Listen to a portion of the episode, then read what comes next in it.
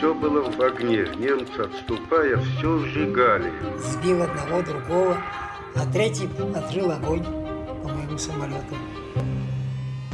Добрый день, уважаемые слушатели. Я Михаил Моруков. И я, Булавкина Татьяна. Сегодня снова с вами в очередном выпуске подкаста Главного архивного управления города Москвы «Голоса Победы». Мы продолжаем говорить, если так можно выразиться, о романтических профессиях войны. И речь у нас пойдет сегодня о советской авиации, о военно-воздушных силах Советского Союза в период Великой Отечественной войны. Но, разумеется, тематика эта очень обширная, тут можно говорить много раз, и попробую создать интригу. Мы еще, как минимум, однажды вернемся к этой теме и поднимем кое-какие аспекты, связанные с ней. Но сегодня мы хотим просто дать вам представление о том, как шла война в воздухе над Советско-германским фронтом, как сражались советские летчики. Михаил, и у меня сразу же первый вопрос. Потери на море в технике и живой силе были несопоставимы с потерями в авиации, когда в первые же дни большое количество самолетов было уничтожено прямо на аэродромах. Они не смогли даже подняться в воздух. Это так? За исключением сравнения, которое все-таки, наверное, не совсем правомерно, ибо на флоте и в авиации еще параметры счета просто различные. Конечно же, да, потери советской авиации в первые дни войны были огромны. Ну, здесь опять же без цифирей не обойтись. К двадцать второго июня тысяча девятьсот сорок первого года в, в Красной армии насчитывалось около девяти тысяч боевых самолетов. Я имею в виду тех, которым предстояло принять участие в боевых действиях начинающейся Великой Отечественной войны. На самом деле самолетов было больше. В общей сложности более двадцати тысяч во всем Советском Союзе. Ну, цифры, вот, которые на слуху, девятьсот, тысяча самолетов, которые были уничтожены, они правильные или нет? Уничтожены прямо на аэродрому? Знаете, говоря о любых цифрах войны, всегда надо добавлять по наиболее распространенным оценкам, по общепринятой оценке, по мнению наиболее авторитетных и так далее. Поймите, в период войны, особенно если эта война складывается неудачно, с точными подсчетами своих потерь, особенно когда твои войска оставляют территорию, все очень сложно. Многие воинские части не успели представить соответствующий рапорт, другие представили его частично, потеряв связь со своими подразделениями и так далее, так далее. Ну, по наиболее распространенным оценкам, в первый день войны советская авиация потеряла около тысячи двухсот боевых самолетов. Из них около девятисот на земле. То есть они были захвачены врасплох и уничтожены на аэродромах. Ну, то есть то, что я и говорил, на аэродромах самолеты не смогли даже подняться в воздух. Ну, естественно, наибольшее, наибольшее невезение выпало на долю авиации Западного особого военного округа, потому что за один день было уничтожено на земле более пятисот самолетов. Всего в первые дни операции «Барбаросса» немецкие, немецкая авиация заявила о двух тысячах уничтоженных советских самолетов. Вот. И тем не менее, уже в первые же дни войны и советская авиация стала давать отпор, и в первые же дни войны советские летчики отчитались как минимум трёхсот сбитых немецких самолетов. Кстати, надо сразу же, наверное, объяснить, что вообще из себя представляла советская авиация, чтобы не было каких-то сложных недопониманий. Вообще-то, авиация организационно входила в состав вооруженных сил СССР, подчинялась наркомату обороны. У нас не было, в отличие от Германии, у нас не было министерства авиации. Это в Германии или в Великобритании, да, авиация, военно-воздушные силы являлись отдельным видом вооруженных сил, который был совершенно самостоятельным. Точно так же вооруженные сухопутные войска, авиация и военно-морской флот. В СССР авиация все-таки подчинялась наркомату обороны и подчинялась Красной армии. Были ВВС РКК, то есть организационная авиация находилась как бы так в смычке с сухопутными войсками, в интересах которой она и должна была работать. И большую часть советской авиации составляла так называемая фронтовая авиация. А разве не дальняя авиация в нашей стране? О, дальняя авиация – это был предмет гордости, конечно же, нашей страны. И она тоже имелась, но она как раз была подчинена напрямую Верховному командованию. Она являлась как бы авиацией резерва главного командования. И непосредственно в пер, первый удар, как говорится, она должна, не должна была принимать на себя. Авиация делилась на дальнюю бомбардировочную, конечно же, авиацию, которая включала в себя самолеты, способные лететь на большие расстояния и сбрасывать вниз много тяжелых взрывоопасных предметов. Вот. Фронтовую авиацию, которая, в которой были представлены все виды авиации. Бомбардировочная, истребительная, штурмовая, разведывательная и армейскую авиацию, поскольку часть авиации была подчинена, действующая прежде всего в интересах сухопутных войск, была подчинена общевойсковым армиям. А бомбардировка Берлина осуществлялась самолетами дальней авиации? Да, да, дальней и морской. Но организационно, организационно дальняя авиация состояла из бригад, фронтовая в основном из дивизий. Дивизии, в свою очередь, делились на полки. Примерно в каждой авиационной дивизии было ну, около ста двадцати, наверное, или чуть больше самолетов. Потому что в стандартном советском авиационном полку было примерно тридцать два самолета. Это был ну, такой общий, общепринятый стандарт. Соответственно, в, армии, в армиях это были в основном разведчики или легкие бомбардировщики, ну плюс обычные эскадрильи истребителей. Вот. В авиационных дивизиях было обычно, были в основном истребительные авиационные полки, ближнебомбардировочные полки или просто бомбардиров... или скоростные бомбардировочные полки. Тут еще очень много, тут еще очень много зависело от типов самолетов, находящихся на вооружении. В общем, тем, кто желает разобраться, в, кому интересна, собственно говоря, там организационная структура советской военной авиации или ее дислокация, мы все-таки отсылаем к специальной литературе и к специальным сайтам в всемирной паутине. Мы же должны сосредоточиться на том, что с первых дней войны советская авиация оказалась в очень тяжелой ситуации, понесла очень тяжелые потери и вынуждена была все свои силы бросить на то, чтобы замедлить наступление противника. Ну, то есть мы можем говорить о тотальном превосходстве немецкой авиации над нашей в первые дни войны. Да, о том, что немцам удалось захватить господство в воздухе над театром военных действий. А как же в таких условиях получились бомбардировки Берлина? И как нашим самолетам при всех сложностях удалось прорваться к Берлину? Господство в воздухе – это вообще не… Это понятие, понятие скорее теоретическое.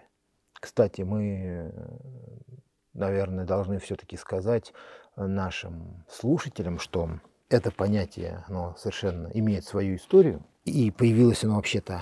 Вообще такой термин, как господство в воздухе, появился на свет в тысяча девятьсот двадцать первом году всего лишь. Притом появился он в стране, которая, да, никогда не, о которой никогда бы не подумаешь, что она даст миру такую военную доктрину. В Италии, это извест, известный итальянский военный, сначала воздухоплаватель, а потом авиатор, генерал уже к тому времени Джулио Дуэ, сформулировал в, это, в своей книге, которая так и называлась «Господство в воздухе», и вышла из печати в тысяча девятьсот двадцать первом году, соответствующую доктрину. Ну, разумеется, он потом развивал ее, дополнял, у него появились апологеты, у него появились критики. Но вкратце это сводилось к тому, что военно-воздушные силы, способные сначала, сильные военно-воздушные силы при умелом их применении с началом войны способны завоевать господство в воздухе, то есть разгромить противостоящие им вражеские военно-воздушные силы, воспретить их беспрепятственное использование против своих войск и своего тыла и в свою очередь обеспечить себе беспрепятственное действия по войскам противника, по его тылу и по объектам его глубокого тыла, то есть гражданской, промышленной, транспортной инфраструктуры. Таким образом, военно-воздушные силы оказывались оружием, способным принести государству поб... решающую победу в войне.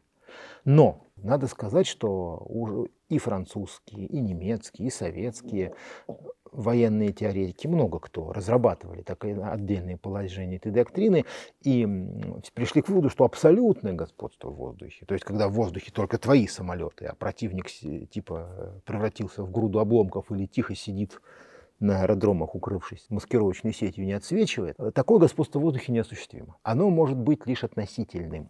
И при любом, даже самом активном господстве в воздухе одной стороны, самолеты другой стороны могут подниматься в воздух, могут выполнять боевые задания и так далее. Поэтому, несмотря на то, что советская авиация утратила господство в воздухе с самого начала войны, тем не менее она вела боевые действия. Несмотря на противодействие Люфтваффе, она атаковала и наземные цели. Мы же помним, еще вся страна помнит, и, и, и даже в детских букварях и книгах для чтения описывался подвиг капитана Гастелло. Да?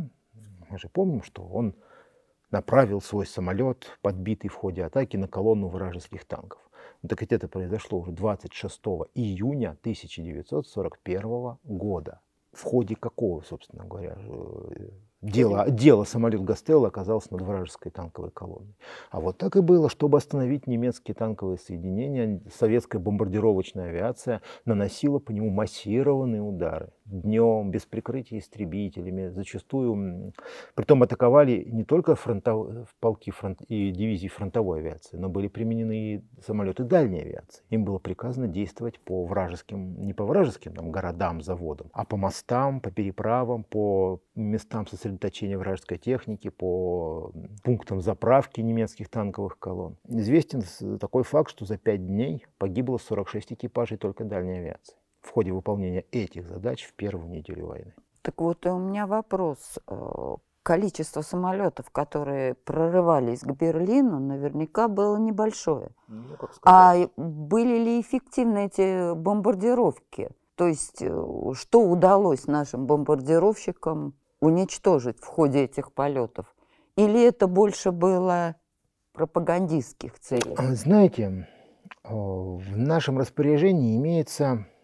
Так, такая интересная, как я бы сказал, двойная запись. В фонде главархива хранится часть одной из документальной композиции воспоминаний участников Великой Отечественной войны. В частности, есть воспоминания двух участников полетов советской дальней авиации, в том числе и на берлинское направление. Это, прежде всего, воспоминания летчика Василия Решетникова и стрелка-радиста Михаила Белоусова. Вот они как раз достаточно эмоционально, ярко рассказывают об обстановке, в которой совершались полеты советской дальней авиации. Давайте мы сначала послушаем эту запись, а после вернемся к нашему обсуждению и объясним нашим слушателям, какой эффект это, это все имело и в итоге какой масштаб эти действия имели на самом деле. Давайте послушаем эту запись.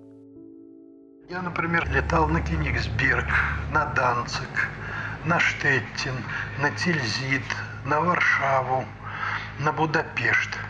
На Берлин вот три раза слетали. Немцы намеревались бомбить Москву спустя неделю после начала военных действий. Однако они смогли это сделать только спустя месяц, только после того, как они добрались до тех аэродромов, с которых они могли достать Москву. Это были белорусские аэродромы и аэродромы в Смоленской области. Мы же из калининских районов доставали Берлин. По крайней мере, в воздухе мы могли находиться по десять, одиннадцать и двенадцать часов.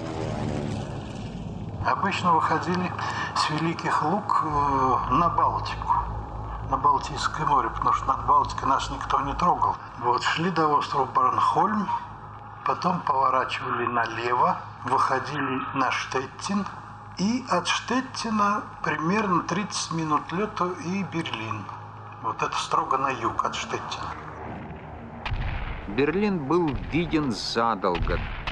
более двухсот прожекторов, мощный огонь крупнокалиберной зенитной артиллерии, достигавшей высоты шести с половиной — семи тысяч метров, той высоты, на которой в основном и шли наши самолеты.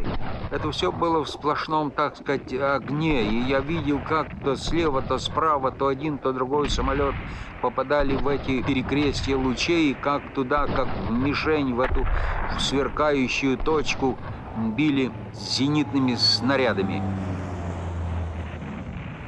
Я понимал, что весь огонь, сосредоточившись на этой высоте, он был, конечно, губительным и для нас, и я предпочитал идти на меньшей высоте и снижался до высоты пяти тысяч метров. Это в известной мере было, так сказать, спасительным. После одного из разрывов встал левый мотор. У нас в кабине сразу запахло бензином. Мы доложили командиру, он пытался его запустить, а в это время штурман уже лег на боевой курс, поскольку мы, собственно, уже были над целью. Над самой целью нас и подцепил этот снаряд. Мы получили чрезвычайно большие повреждения. По крайней мере, был поврежден левый мотор, повреждено хвостовое оперение, и самолет еле-еле держался в воздухе. Но все-таки держался. У меня была разбита приборная доска, но мне удалось пройти линию фронта, после чего я выбросил из самолета на парашютах радиста и стрелка, а вдвоем со штурманом пошел дальше, пока впереди не нашел поляну, на которую и сел без шасси.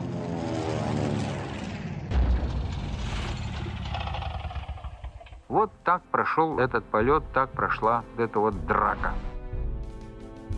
Боевые действия советской бомбардировочной авиации, как можно судить из этого интереснейшего, конечно же, воспоминания, сильно отличались от э, тактики действий их немецких визави, а также действий бомбардировочной авиации союзников. Прежде всего, советская авиация никогда не имела возможности организовывать такие масс, массированные налеты, как организовывались немцами или западными союзниками. В боевых вылетах на Берлин советской бомбардировочной авиации в августе-сентябре, прежде всего, тысяча девятьсот сорок первого года, вот как раз это те полеты, о которых так много говорят, о которых даже совсем недавно вышел на экраны страны соответствующий фильм, был совершен всего восемьдесят один боевой вылет. Притом только в пятидесяти пяти случаях советские самолеты доходили до Берлина. Максимальное количество самолетов, участвовавших в таком полете, двенадцать штук. Если учесть, что немецкая авиация при нападении могла представить сто... Ну, один из первых налетов на Москву более двухсот бомбардировщиков.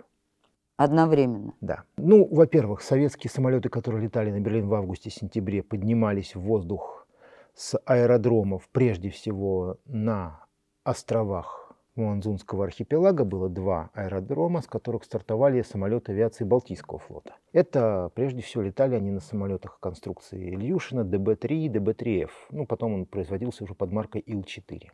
Это дальний бомбардировщик, он достаточно надежная машина, и перед войной даже ставшая героем как в какой-то степени красивой советской пропаганды. Все дело в том, что на таком самолете Константин Коккинаки, известный советский летчик-испытатель, установил мировой рекорд дальности. Вот. А это был тридцать девятый год, самолет был совсем новенький. А в тридцать девятом году, напомню, у нас были не совсем дружественные отношения с нашим дальневосточным соседом, и мы даже слегка обучали японцев уважению на Холхимголе.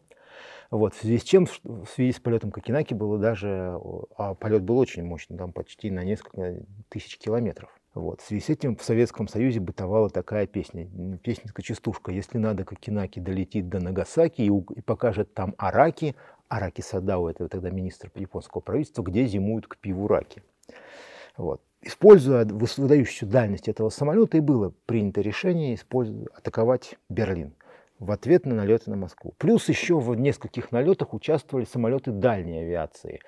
Авиации дальнего действия — это прежде всего самолеты конструкции Петлякова тэ бэ семь, единственный четырехмоторный современный бомбардировщик советских вэ вэ эс на тот момент, и самолеты ер два. Это вообще уникальная машина. Появлению своему на свет она, кстати, обязана человеку с очень интересной судьбой, авиаконструктору Роберту Людвиговичу Бартини, итальянцу, итальянскому поэт-эмигранту, который создал очень много новаторских совершенно конструкций, отнюдь не только в авиации, который вообще был разносторонним ученым и даже создал, даже обосновал теорию многомерного мира и пространства. До сих пор, кстати, этот мир Бартини считается одним из самых выдающихся достижений в, в, в теоретической физике.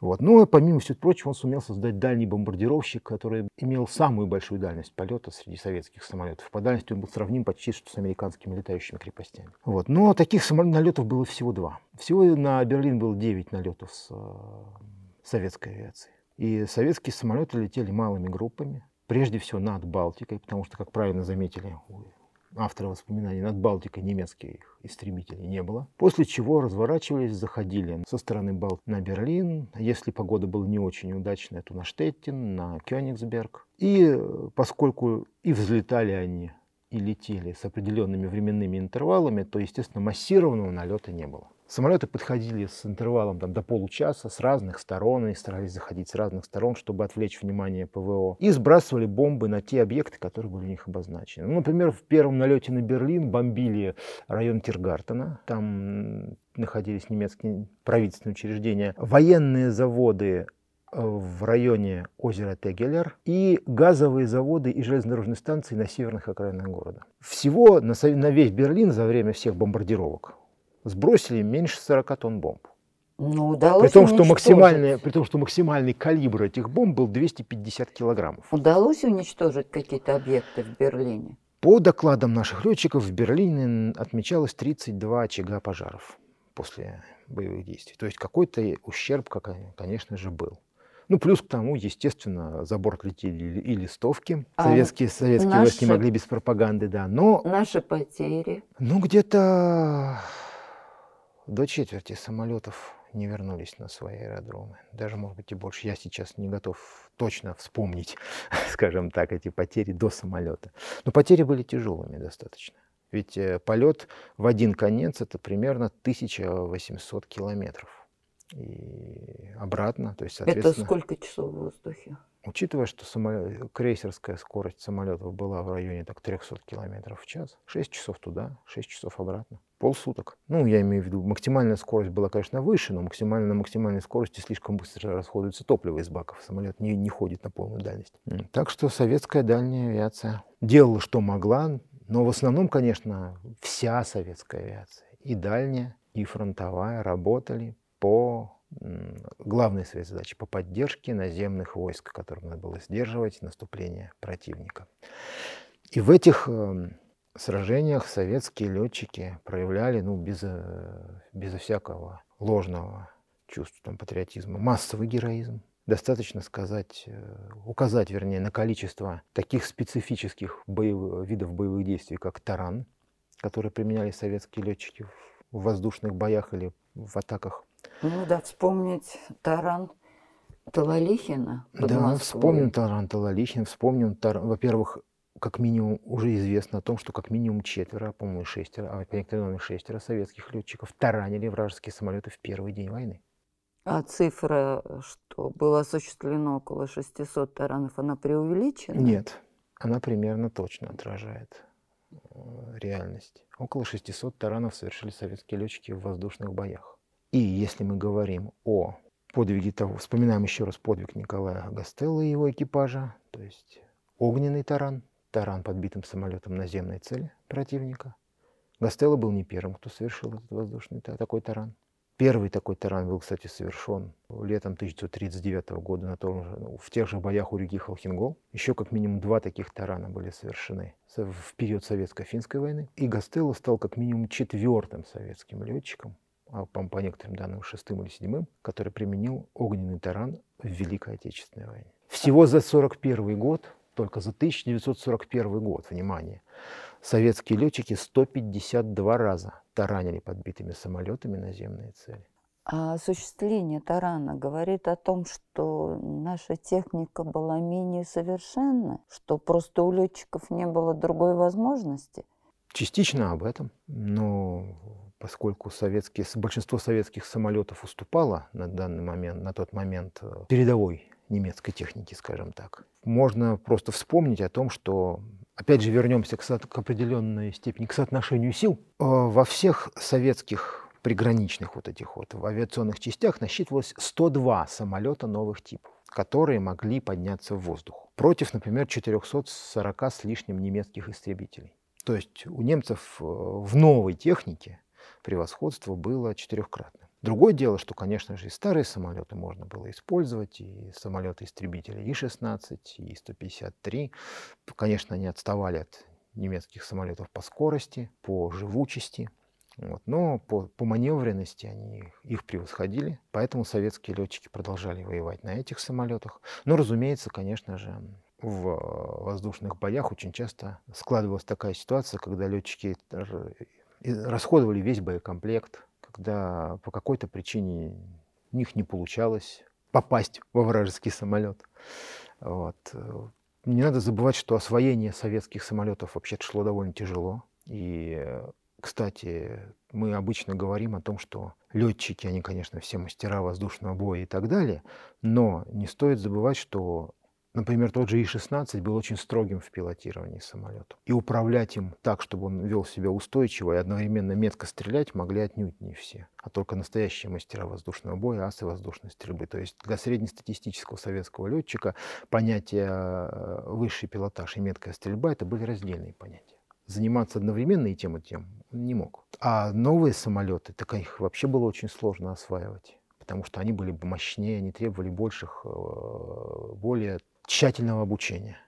Тем более тут сказалось и советское, некоторые зигзаги советской военной доктрины и конструкторской мысли. Ну, например, я думаю, наши слушатели не раз видели фотографии, посвященные советской авиации в годы Великой Отечественной войны, особенно в ее начальный период.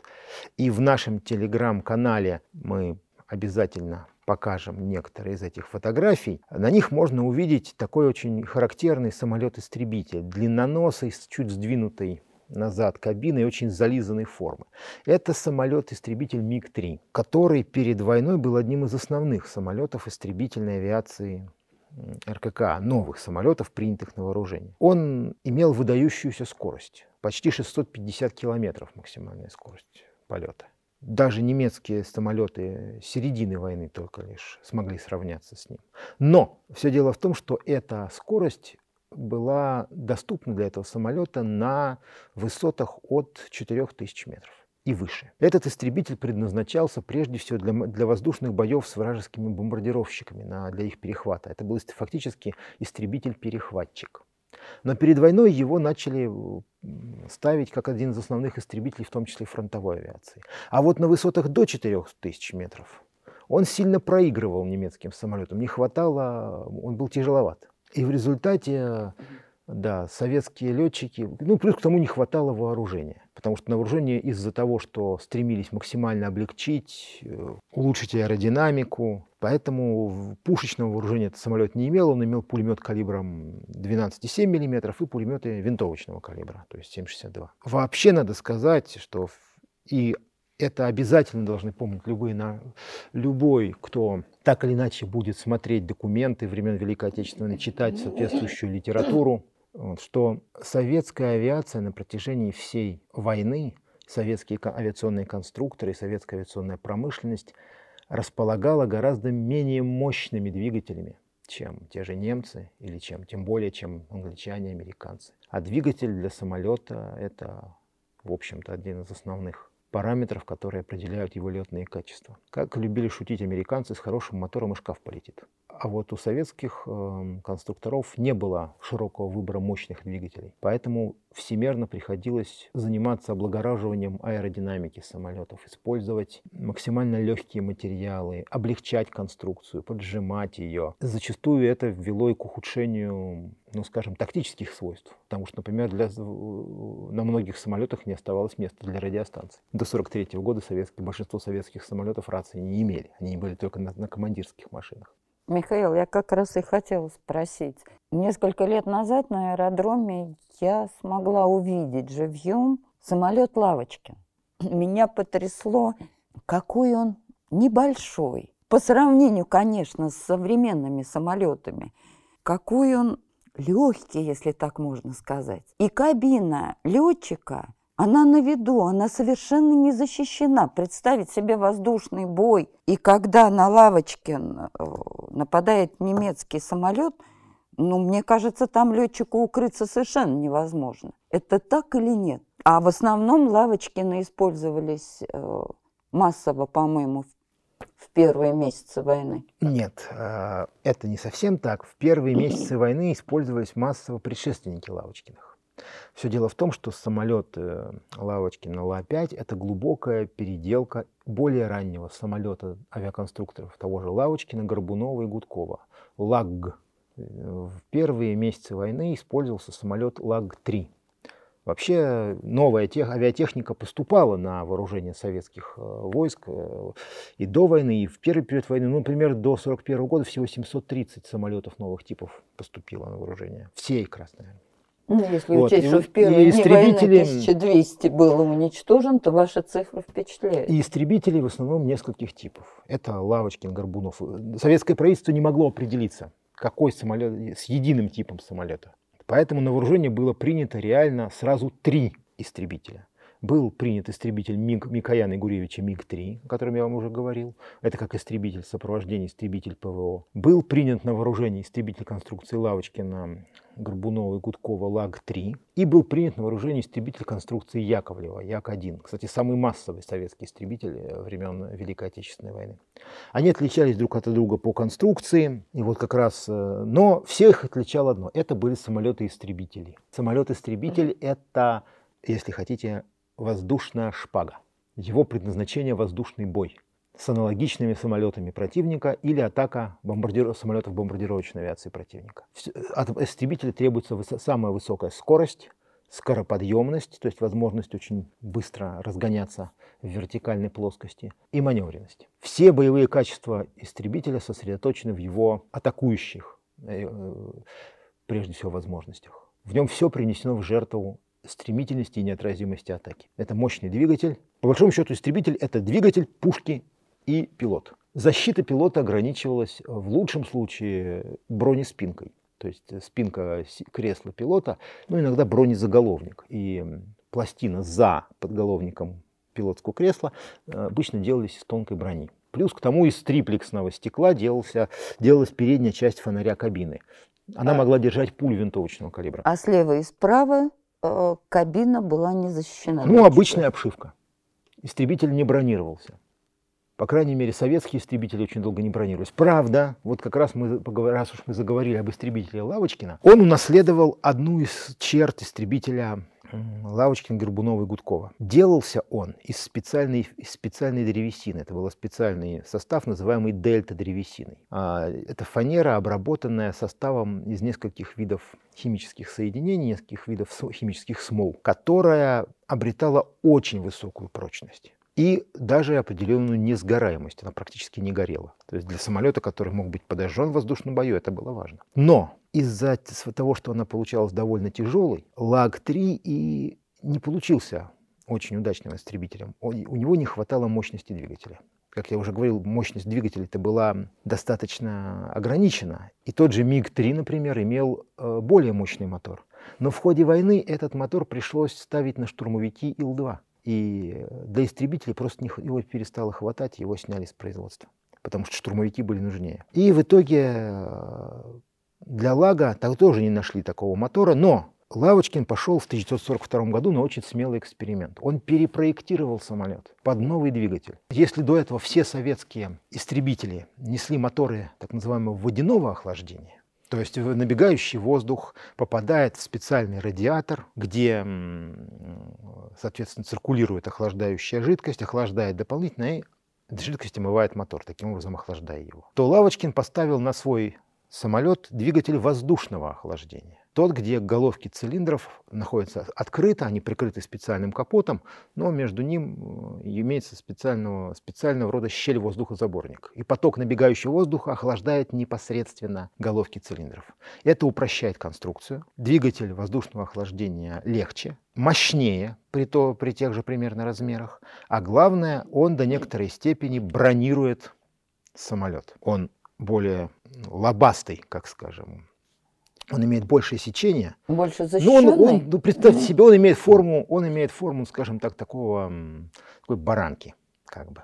Если, обыч, если обычный двигатель имеет форму, ну, привычную любому, кто заглянет под капот автомобиля, например, то есть это цилиндры, вытянутые в ряд, соответственно, то в блок, сгруппированные в блоки, то цилиндры моторовоздушного охлаждения расположены как, как лучи звезды от, от, от общего центра в стороны. Поэтому лоб такого самолета получается больше. Конечно, возрастает до некоторой степени аэродинамическое сопротивление, но зато перед летчиком появляется этот... лобастый мотор, который до некоторой степени защищает его от огня спереди. При, при попадании в один-два цилиндра такой мотор еще нормально работал, он не выходил из строя. Поэтому живучесть таких самолетов была выше. В результате, кстати, Лавочкин, когда сумел доработать этот двигатель, получил прекрасный э, самолет Ла пять, особенно его модификация Ла пять эф эн, форсированный нагнетательный, так называемый, имела скорость уже сравнимую с, со скоростью миг три, а это притом на высотах, на которых шло большая часть воздушных боев в годы войны, то есть до четырёх тысяч метров. И притом имел, в отличие от большинства советских самолетов, вполне пристойное пушечное вооружение. Две пушки калибром двадцать миллиметров. Большинство советских истребителей в годы Великой Отечественной войны воевало с джентльменским набором. Пушка калибром двадцать миллиметров, так называемая в винтомоторной группе, и два пули- синхронных пулемета с приспособленных для стрельбы через диск винта. Либо винтовочного калибра семь шестьдесят два, либо потом крупные, крупнокалиберные, то есть двенадцать и семь миллиметров. Вот с этим вооружением советские летчики, можно сказать, как начали войну, так и заканчивали. Поэтому, но, понимаете, даже воздушная война, это не в, в годы Великой Отечественной войны, Второй мировой войны, это не совсем рыцарские поединки времен Первой мировой, где там встречаются небольшие группы самолетов, где летчики могут приветствовать друг друга, там, отдавать друг другу честь. И в ход, после того, как израсходуют боеприпасы, к пулемету идут пистолеты или там какая-нибудь еще подручная штуковина вроде кошки, консервного ножа для, вскры... для разрезания там, обшивки вражеского самолета и так далее. Нет, здесь очень большую роль играла еще и массированность применения и организационной формы. А вот с организацией советской авиации из-за больших потерь к концу сорок первого года дело было довольно плохо. Достаточно сказать, что за полгода войны советские ВВС потеряли безвозвратно двадцать одну тысячу самолетов. А я вот как раз хотела спросить, тактика ведения боя, она отличалась у наших летчиков и у немецких? Да, отличалась, но отличались и не только тактика, но и организационные а, строения военно-воздушных сил. Мы уже об этом говорили, чуть позже скажем об этом подробнее. Пока же надо сказать, что к концу сорок первого года стало ясным, что практика прежнего разделения авиации на фронтовую, армейскую, дальнюю, она себя не оправдывает. Нужна была реорганизация советской авиации.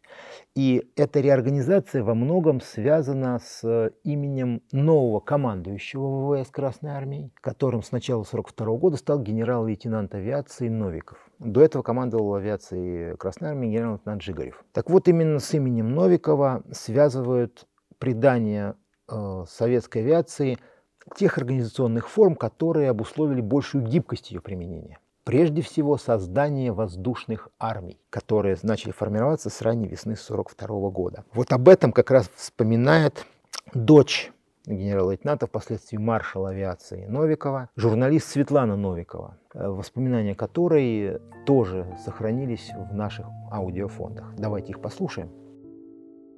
Но прежде всего я хочу напомнить о том, в каком состоянии вообще начинала войну наша авиация. Она была буквально раздавлена. Героизм летчиков не спасал положение. Нужны были какие-то очень кардинальные меры. И вот когда в апреле сорок второго года Сталин подписывает приказ о назначении Новикова командующим ВВС, он э, буквально через неделю пишет Сталину докладную записку о том, что необходимо коренная перестройка всей системы авиации. Ее необходимо было сосредоточить в мощный кулак. Вот эта распыленность по общевойсковым армиям, она не давала возможности командующему четко и оперативно руководить авиацией. Он называл это вот «воевать растопыренными пальцами». пятого мая Сталин, наконец, соглашается и подписывает приказ о создании первой воздушной армии в мае сорок второго года. С этого момента и началась реорганизация мобилизация авиации и было создано к началу контрнаступления под Сталинградом, к ноябрю было создано семнадцать воздушных армий. Причем это все на фоне кровопролитных боев. Немцы прорвались к Волге. Положение было просто-таки отчаянное. И все лето силы были на стороне Люфтваффе. И особенно вот двадцать третьего августа он вспоминает в своих записках, какой был налет авиации на Сталинград. четыреста самолетов, бомбардировщиков шли над городом одновременно с гулом. Зенитки пытались сбить этот напор, но отдельные самолеты падали, но напор не удалось сбить, они шли строем. И город практически сгорел весь. В основном-то был деревянный, только центр был кирпичный. Новиков находился на КП двадцать третьего. Они укрылись в щели во время налета. Он даже напоминает Донская улица, где находился КП. Они укрылись в щели, и рядом с ними упала пятисоткилограммовая бомба. Но, к счастью, она зарылась в землю и не взорвалась. Вот просто чудом они там уцелели. И ничего они не могли сделать. То есть они еще были летом беспомощны.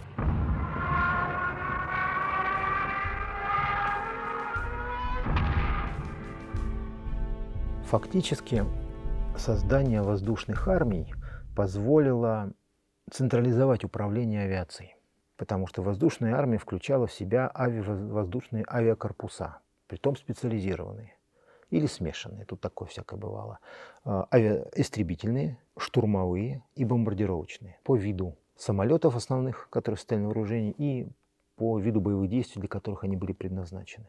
Соответственно, каждый авиационный корпус состоял из авиационной дивизии. Авиационная дивизия из трех авиационных полков. Вот. Общее количество самолетов было доведено примерно до сорока в каждом авиационном полку. То есть это позволяло в любом случае массировать применение авиации и управлять ею как бы из единого центра. Потому что одно дело, если авиацию раздергивают несколько общевойсковых армий фронта, каждая своих там требует. Другое дело, когда в интересах фронта над ним действует управляемая из единого центра более мощная авиационная группировка. В тысяча девятьсот сорок четвёртом году, да, в тысяча девятьсот сорок четвёртом, почти все страны-участницы Второй мировой войны достигли максимума своего военного производства. Так вот, например, в той же самой Японии, например, за месяц производилось столько же самолетов, сколько в сорок втором — сорок третьем годах в среднем уничтожалось на советско-германском фронте за неделю. То есть э, потери авиации обеих сторон были всегда очень высокими. В первый день Курской дуги, например, только советская истребительная авиация потеряла убитыми семьдесят пять летчиков. Ну, обычно же летчик далеко не всегда погибает, если даже его самолет подбит. Он может сесть на вынужденную, он может выброситься с парашютом. То есть самолет как бы списывается, он уничтожен. Но член экипажа-то цел и может продолжать воевать. Ну, а, да. тут, а тут семьдесят пять только погибших в воздушных боях летчиков. Если после За да, один да. день. Притом уже это уже сорок третий год. И это уже, можно сказать, последний день.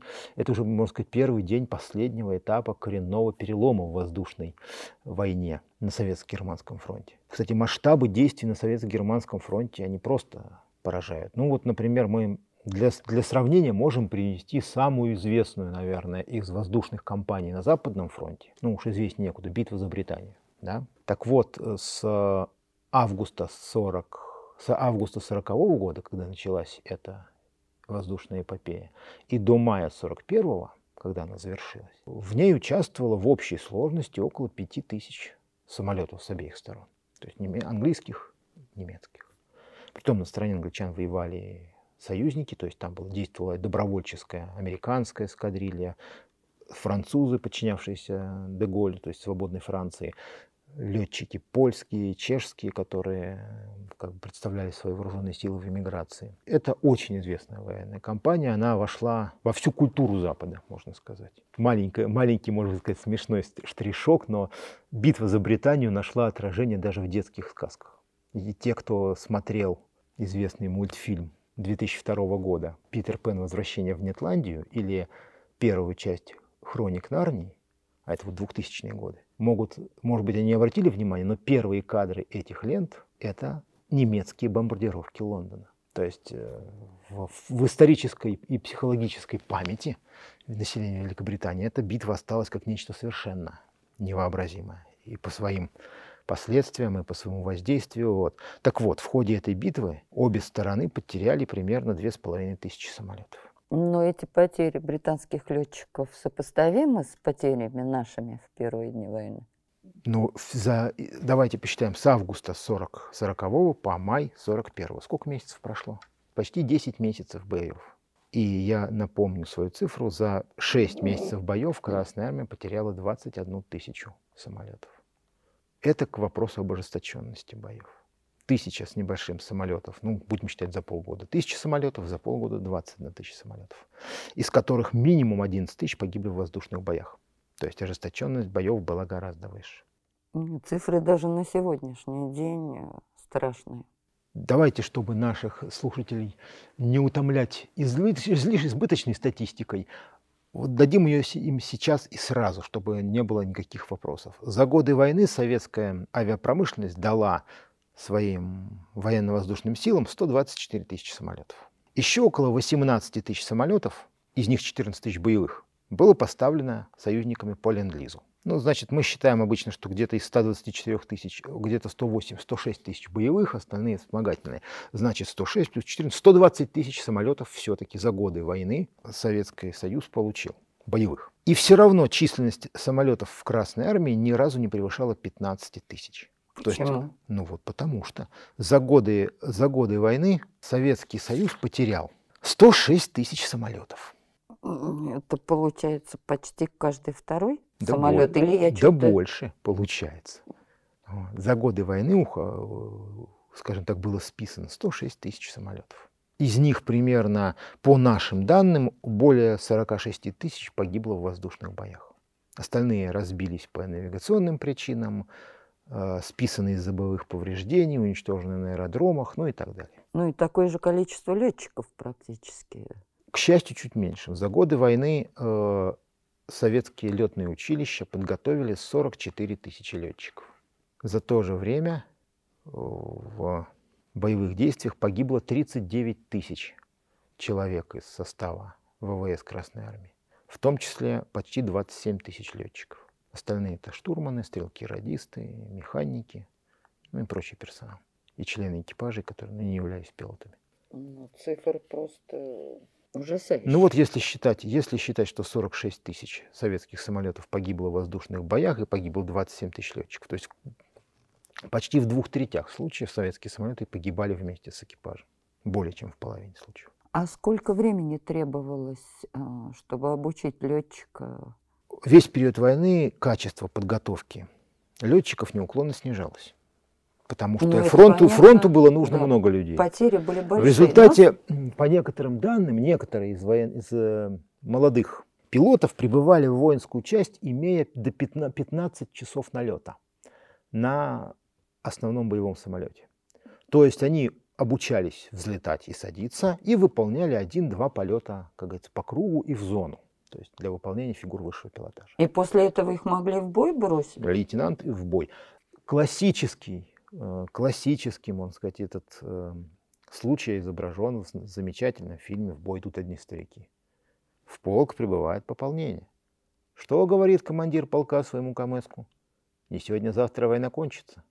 Как узнают немцы про наше пополнение, разбежится Люфтваффе кто куда. И мы прекрасно помним, что их приходилось доучивать на аэродроме, и при этом были даже аварии. Собственно говоря, весь э, сюжет, сюжетная линия судьбы лейтенанта Кузнечика, скажем так, у нас завязана на том, что он ухитрился разбить самолет во время учебного вылета, а это потому что недоучен был в училище.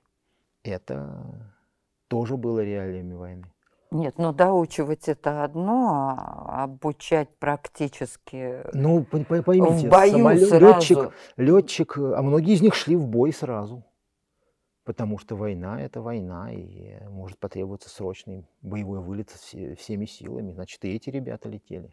И учились, учились на собственном опыте, на, на собственной шкуре, на обшивках собственного самолета, значит, за счет гибели товарищей.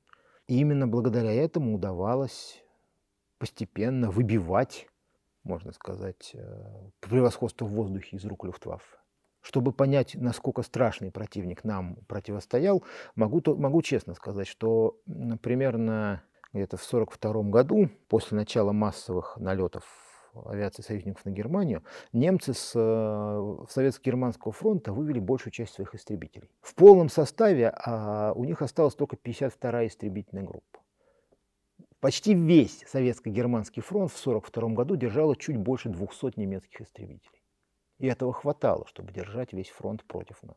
Это разница в подготовке, прежде всего в кадрах. А может быть, тогда этим объясняется подсчет самолетов, сбитых нашими летчиками, и количество сбитых самолетов немецких летчиков? Здесь немного другая Получается, ситуация. Ведь цифры несопоставимы. Если наши самые выдающиеся летчики Кожеду, Покрышкин, трижды Герой Советского Союза, и у них сбитых самолетов шестьдесят два — шестьдесят четыре, а у немецких летчиков зашкаливает за двести сбитых самолетов. Это объяснялось именно слабостью нашей профессиональной подготовки? Нет. Технически слабыми самолетами? Или какая причина? Не только. И это тоже, но не только и не столько. Здесь э, действовало очень много причин. Но начать с того, что немецкие и советские ВВС имели совершенно разную тактику и даже структуру. Во-первых, немецкие ВВС, это было самостоятельное, можно сказать, самостоятельный вид вооруженных сил, который самостоятельно формировал свою тактику и стратегию. Советские ВВС были частью вооруженных сил, прежде всего сухопутных войск, и действовали прежде всего в интересах сухопутных войск. За годы войны советские ВВС сорок семь процентов боевых вылетов совершили на поддержку наземных войск. сорок семь процентов, почти половина. Для воздушных, доля воздушных боев с целью поддержания господства в воздухе составляла только треть, примерно тридцать три — тридцать пять процентов. Там ведь еще разная тактика была со стороны ведущих и ведомых. Не только. Это, это касается уже тактики и структуры низовых подразделений. Но мы начали говорить о стратегии, давайте, как говорится, продолжим с этого же, спускаться с этого уровня. Тем более в нашем распоряжении довольно интересный материал есть, который позволит иллюстрировать вот процесс именно этого постепенного перехода господства в воздухе, в воздухе от Люфтваффе к советской авиации, этапов борьбы за это господство. Давайте так их, их потихонечку проанализируем и проиллюстрируем. Но пока... Пока скажем только, что немецкая авиация делилась на тоже бомбардировочную, истребительную, ну, разведывательную и транспортную. А штурмовая? У немцев не было штурмовой авиации в чистом виде. Это была, это, эти ее задачи выполняла, выполняли самолеты истребительной и бомбардировочной авиации. Немцы не создали самолета, специализированного самолета-штурмовика в начале войны, такого же, как у нас был Ил-два. У них поддержку наземных войск выполняли прежде всего соединения бомбардировочной авиации. Это, это эскадры. Немецкие самолеты, немецкие самолеты летали, как правило, группами и эскадрами. Это потому, что у них было большое количество бомбардировщиков? Или их так хорошо защищали истребители? Нет. Это было, во-первых, связано с тем, что бомбардировщиков у немцев было много. Больше, чем у нас. В процентном плане. Кстати, наверное, стоит сказать, что от процентного соотношения самолетов разных видов в ВВС зависит их как бы предназначение на период войны.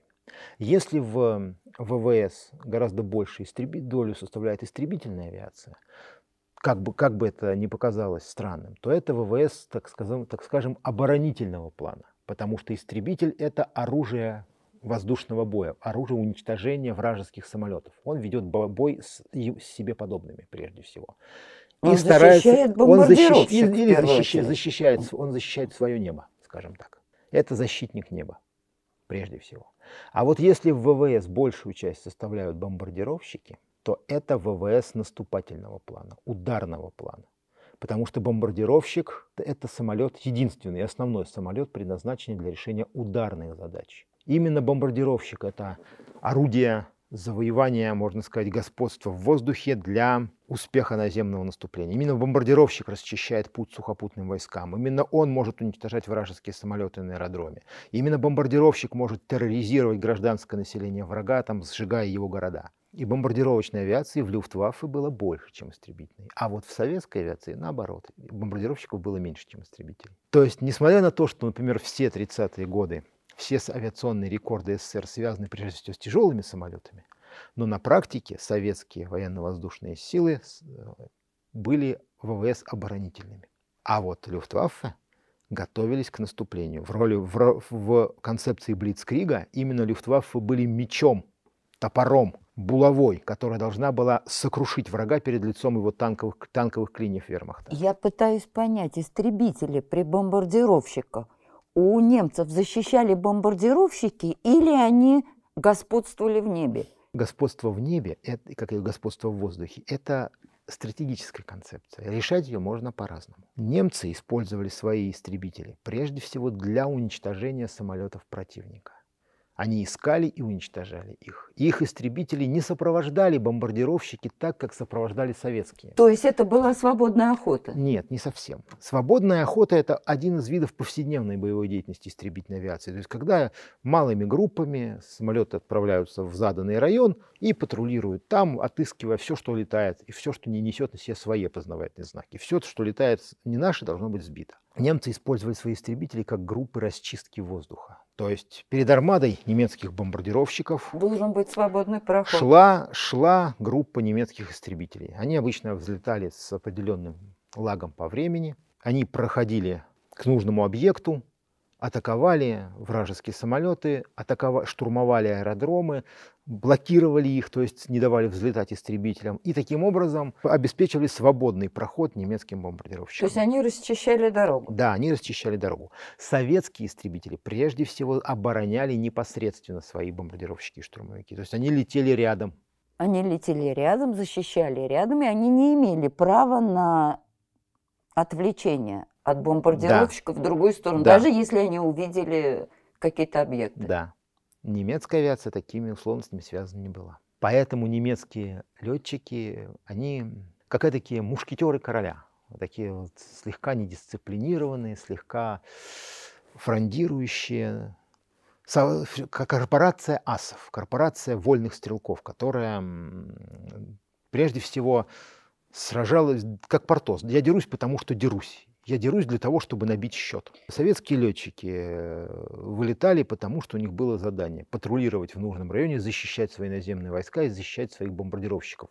Или, да, тоже на свободную охоту. Но, не, но советские летчики никогда не ставили перед собой задачу набить себе обязательно счет. Счет они свой повышали в процессе выполнения других боевых задач. То есть у немецких летчиков были более развязаны руки, да, если так можно сказать. Всю войну, отсюда их большие цифры. Всю войну Люфтваффе, истребительная авиация Люфтваффе работала именно так. То есть она, была, она не была связана, не отвлекалась на другие задачи. Она должна была уничтожать врага. И она это делала. Ну отсюда большие цифры. Отсюда большие цифры. И более того, там еще, еще один вариант, о котором мы сейчас тоже скажем. Но, наверное, пока лучше сказать о другом, что это немцам все равно не помогло. Потому что, несмотря на то, что немецкая авиация была полна выдающимися асами, что количество побед, соответствующих отметок на фюзеляжах немецких самолетов исчислялось нередко сотнями, сложилась парадоксальная ситуация. Господство в воздухе от Люфтваффе уплывало. И ситуация эта, эта парадоксальная сложилась из-за того, что неправильно было, были расставлены стратегические приоритеты немецким командованием, неправильно были расставлены приоритеты советским. Это вы имеете в виду сорок третий? Я имею в виду сорок второй — сорок третий годы. сорок третий год стал годом поражения Люфтваффе на Востоке. И началось все, как ни странно, в Сталинграде. Но ведь там было преимущество немецкой авиации. Мы, мы, мы, послушали, да, мы послушали сейчас воспоминания Светланы Новиковой о том, как немцы совершили воздушный налет двадцать третьего августа. Да, тогда по некоторым данным советские летчики отчитались о нескольких десятках сбитых самолетов. Немцы признали потерю реально лишь пяти самолетов. Но вот представить себе картину, когда летят одновременно четыреста самолетов немецких, да, это же невозможно. Почему невозможно? Можно. Потом их было еще больше. Но... То есть господство в небе было целиком немецкой авиации. Да. А как же мы перебороли? А вот каким образом. Это касается прежде всего периода после советского контрнаступления. Как вы помните, Гитлер потерял колечко. В колечке двадцать две дивизии. То есть вся шест... полевая шестая армия, остатки танковой армии, третьей румынской армии, ну и так далее, и так далее, и так далее. И далее по списку. Но эти войска дисциплинированно остались там, где остались, зам... зак... закрылись в окружении и были готовы обороняться. Но их надо было снабжать. Надо сказать, что немцы имели опыт снабжения по воздуху. Котел в тысяча девятьсот сорок втором году в Демянске они снабжали успешно.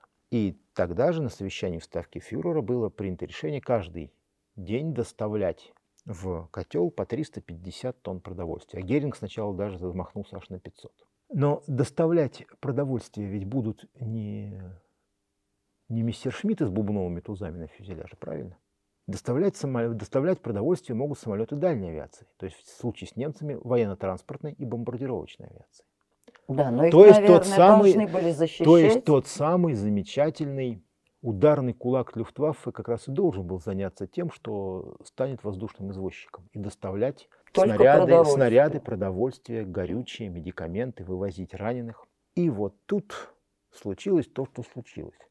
Давайте послушаем вторую часть воспоминаний Светланы Новиковой о событиях, которые как раз повествуют о событиях после начала советского контрнаступления под Сталинградом. И потом вернемся к обсуждению.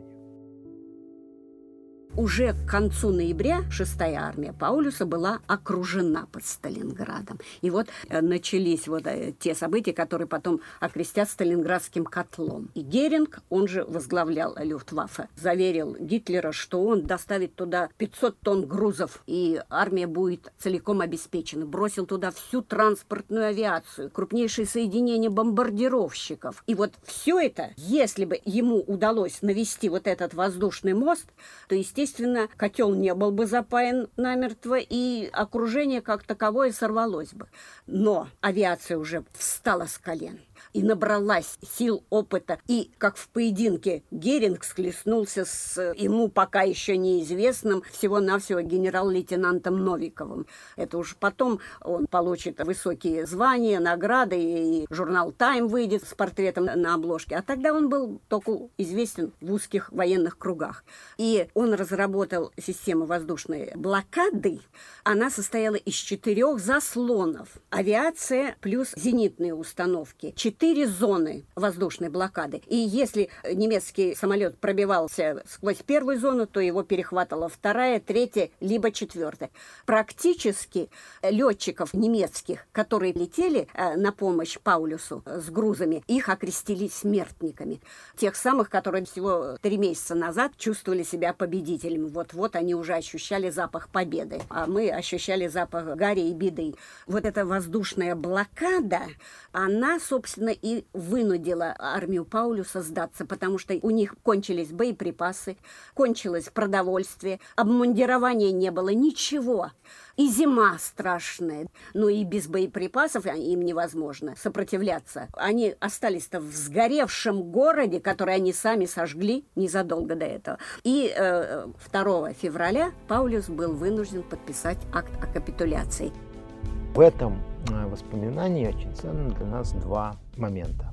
Прежде всего, немцы были вынуждены бросать на снабжение армии Паулюса крупные соединения своих бомбардировщиков, то есть тех, чья задача как раз прокладывать дорогу своим танкам и пехоте и уничтожать вражеские сухопутные войска. И вынуждены были перебросить очень много транспортной авиации, то есть тех, кто, кто снабжает армию по воздуху. По некоторым данным, пришлось конфисковывать юнкерсы пятьдесят вторые, это основной леди Ю, скажем так, танты Ю, тетушка Ю, основной вид воздушно-транспортного самолета вермахта на тот момент. Кстати, очень удачная машина, хотя и архаично выглядящая. Последние экземпляры летали до семидесятых годов.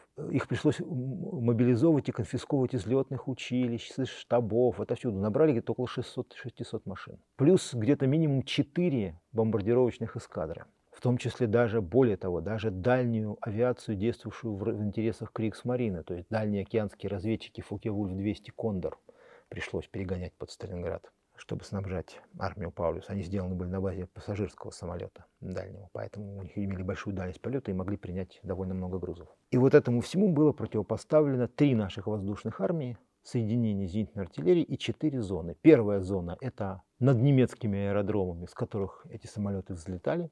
Наша авиация активно действовала по ним, постоянно уничтожая их на взлете, атакуя их при погрузке и так далее. Две зоны над нашей территорией, где, где были выделены районы для зенитной артиллерии, где были выделены районы для авиации. И так называемая четвертая зона, это как раз зона над котлом, где, где нашей зенитной артиллерии по понятным причинам не было, потому что ее занимали немецкие войска, но, ави... но, но авиация активно действовала. В результате, по, сам, по самым скромным подсчетам, которые, в принципе, немцы не оспаривают, на снабжение армии Паулюса угробилось четыреста сорок восемь немецких экипажей. Притом, еще одна маленькая деталь. Бомбардировщик и транспортный самолет – это самолет, который летает, как правило, на большую дальность, часто в сложных метеоусловиях, и требования к квалификации летчиков там гораздо выше, чем к истребителю. Там пятнадцатичасового мальчишку, извините, не посадишь за штурвал. На бомбардировщиках у немцев летали часто старшие офицеры, как вспоминают наши летчики, вплоть до полковников. То есть это летали кадры еще с опытом еще Первой мировой войны. Кстати, да, почти все немецкие командующие авиацией имели опыт Первой мировой войны, потом некоторые еще и в авиации успели повоевать. Это, кстати, тоже сыграло роль в их успехах первоначальных. Опыт, как говорится, не пропьешь. А вот сейчас эти опытные, ценнейшие кадры, многие из которых пришли еще из Люфтганзы, облетали, можно сказать, весь белый свет и могли садиться в любую погоду, летать на любую дальность, водить самолет как по ниточке. Вот они горели под Сталинградом. Ну, то есть, получается, это был первый звонок. Под Сталинградом потери немецкой авиации, наконец, были существеннее. Они не были существеннее, они были качественно иными. Мы сделали первый э, шаг для того, чтобы выбить из рук Люфтваффе их меч, который делал их с такими страшными для нас. Вы знаете, э, как говорил фельдмаршал Эрвин Роммель, тот, кто даже современным оружием бьется с противником, известь, э, обладающим полным господством в воздухе, подобен несчастному дикарю, который сражается с европейскими войсками и с такими же шансами на победу. Разговор о летчиках мы продолжим во второй части нашей встречи. Оставайтесь с нами.